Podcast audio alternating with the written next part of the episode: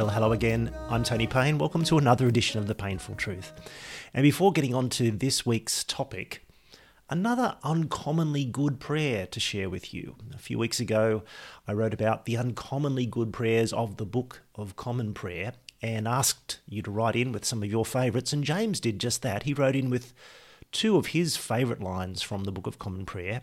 He writes as follows I do quite like the collect for peace, says James. That was one of the prayers that I quoted in that article. And especially the phrase, whose service is perfect freedom. It's a refreshing reminder of how God's call to freedom and our world's modern conception of freedom aren't the same thing. Another favourite prayer is the collect for the 12th Sunday after Trinity, says James, and especially the line, God, who art always more ready to hear than we to pray. What a wonderful reminder and rebuke about our Heavenly Father's willingness to hear from His children. Thanks, James, and couldn't agree more. Uh, here's the full prayer for the 12th Sunday after Trinity that James was quoting from.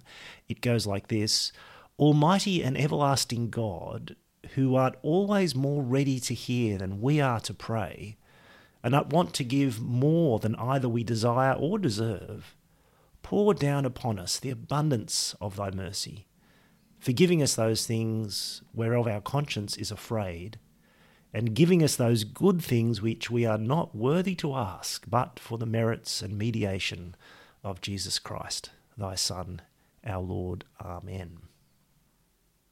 It's great stuff, isn't it? Thanks for writing in, James, and for drawing our attention to that prayer. But on to this week's topic, which is about the fire of gospel clarity. Now, there are many possible reasons for a lack of vitality in a church, a lack of growth, a lack of health, which of course gives plenty of scope for experts to provide solutions. It could be your structures or your programs, or the staffing mix, or your welcoming, or the quality of the preaching, or a lack of discipline and organisation, or prayerlessness, or who knows what combination of these things and many others. Plus, there's the small matter of God's sovereign hand. But being a supposed expert myself, on the basis of having written a little book with Col Marshall a few years ago about trellises and vines, I've got another factor to throw into the mix. It may sound ridiculous, but one simple reason that many churches and ministries languish is that they don't teach the gospel with clarity. Well, of course, I hear you say, those liberal and heretical and other sub orthodox kinds of churches that don't preach the gospel, of course, they're declining and dying because they don't teach the gospel, and that's true enough. But I'm not really talking about those kinds of churches. I'm talking about good, solid, Bible teaching evangelical churches. Quite possibly your church. Really? You respond? That's a bit hard to believe. I mean, every second sermon at our church mentions that Jesus died for our sins and that justification is by faith alone, and that salvation comes from God's free grace, not our works. We sing about all this, we remember it in the Lord's Supper. Surely, if there's one thing we all know back to front, it's that gospel. Well, like I said, a lack of gospel clarity.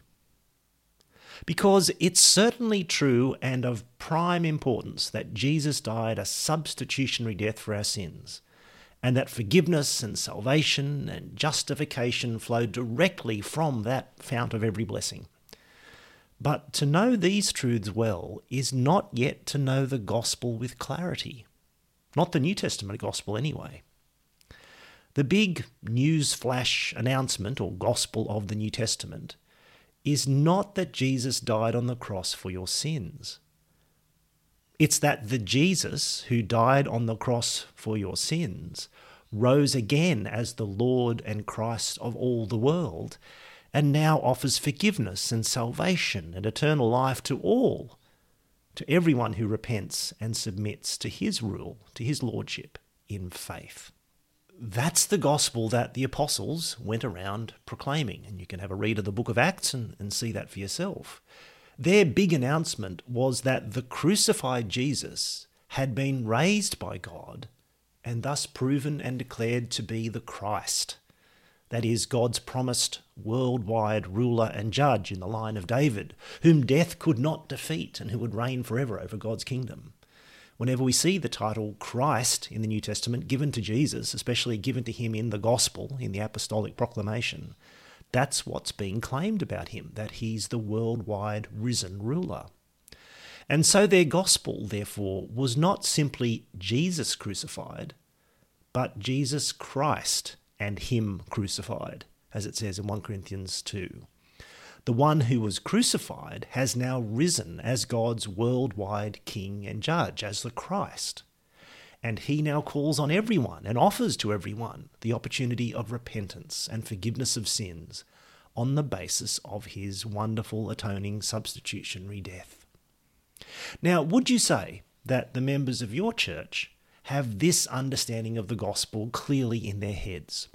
That they could explain to you without hesitation and clearly how the death of Jesus for sins and the resurrection of Jesus as the Lord Christ fit together, and how this gospel calls not just for faith, but for repentance, leading to the obedience of faith. Now, in my fairly long and wide experience of church life and ministry in evangelical churches in Australia and in the US, I would say that disturbingly few everyday Christians grasp these truths with clarity. Whenever I run two ways to live style training or workshops of this nature and ask people at the beginning to tell me what their existing nutshell gospel is, it's interesting how rarely it mentions the resurrection. And if it does, it's with a thin understanding of the significance of the resurrection in establishing Jesus as the living Lord and Christ of the world. Now, we need to teach our people this gospel the gospel of the crucified and risen Jesus the Christ. And we need to do so clearly. We need to teach it and remind them of it because, as Paul says in 1 Corinthians 15, this scripture fulfilling message about the atoning death and resurrection of the Christ is the word of first importance, as he calls it. It's the gospel that had been passed on to him and that he had preached to the Corinthians. It's the word in which we stand, he says, and by which we're being saved. It's the basis of everything. When we grasp this gospel clearly, and it penetrates our hearts and wills and lives, the effects are life changing. Because this is a gospel that has the power to save and to transform. Because it speaks not just of our past being forgiven through the atoning death of Jesus, but also of a new, joyous, constantly repentant future life. A life we live now under the lordship of the living, ruling Jesus Christ. And so this gospel drives us to pursue holiness. We now live a completely new life under the lordship of the risen Christ. We're now raised with him. And so we put off everything that belongs to our old earthly selves and we put on the new life of the age of resurrection, the new life of the one in whose image we are being transformed. That's in Colossians 3. And it's a gospel that gives assurance and hope, because we know that the one who died to justify us by his blood now lives and reigns as God's Christ and will surely save us from God's wrath on that last day because he is alive. That's the argument of Romans 5 6 to 11. And this is a gospel that also motivates and drives evangelism and mission.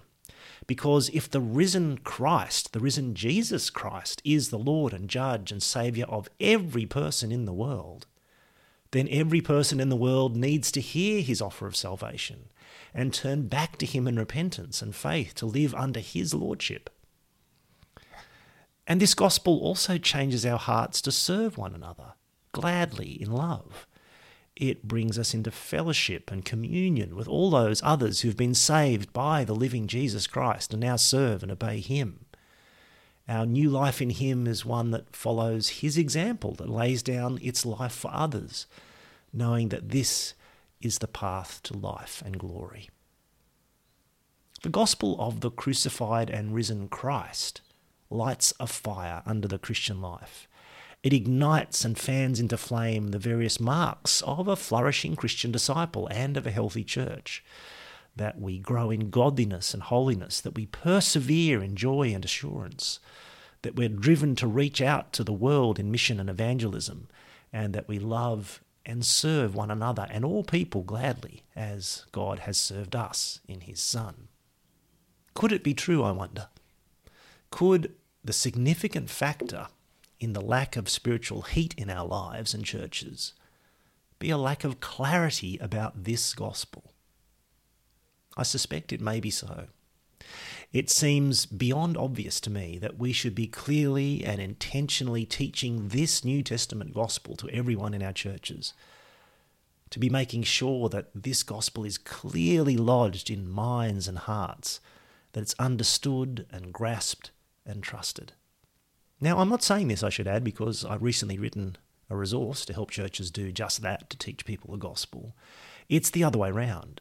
I wrote that resource, it's called Learn the Gospel, and I'm very excited about its potential because I'm convinced of the power of the gospel in all its clarity to penetrate and change and save human hearts and to bring life and vitality not only to our Christian lives, but to our churches as well. But in whatever way we do this, in whatever way we teach the gospel with clarity, whether it's through sermons or seminars or weekend conferences, through books or small group materials or training resources, we need to teach this powerful New Testament gospel with depth and with clarity. Well, like me, I know quite a number of you who've been waiting patiently for the release of that new Two Ways to Live based material, the Learn the Gospel material. I've mentioned it often over the past 18 months or so and even shared some early drafts of that material with you. Well, it's now tantalizingly close. The books have been printed and uh, on their way back on the high seas, being shipped to Matthias Media. The videos are done, I understand, are just undergoing final checks. As of this moment, I don't have a definitive release date or availability date. I know it will be soon, and as soon as I know, I'll let you know as well. You can go across to Matthias Media and pre order. It's available for pre ordering. Uh, just go to matthiasmedia.com.au and search for Learn the Gospel. I guess I'm quite excited to see it finally coming to fruition, not just for the natural reasons. It's, it's always nice to see a long running project approaching the finishing line, but because of what we've explored in today's episode. The more clearly and deeply the gospel itself is lodged in our hearts and in the hearts of people that we're ministering to, the healthier and more productive is our discipleship and our church life. And I'm praying that God will use this new resource in His kindness and His providence to help with just that. One final thing before I sign off for this week. As many of you know, I used to work for the Centre for Christian Living at Moore College, and I'm still a very keen supporter of their work. And in fact, I'm speaking at the next Centre for Christian Living event on August the 24th they're running a series that sort of bounces off the Sermon on the Mount and on different aspects of the ethics of the Sermon on the Mount. And the particular topic I'll be speaking on is deception, uh, particularly bouncing off that section in Matthew 5 about oaths and our words and our integrity. If you'd like to come along in person, you can come along to Moore College and listen to the lecture and ask questions and be part of the conversation there on August the 24th. Or you can sign in and register via live stream if getting to Newtown and Sydney is, is not easy for you.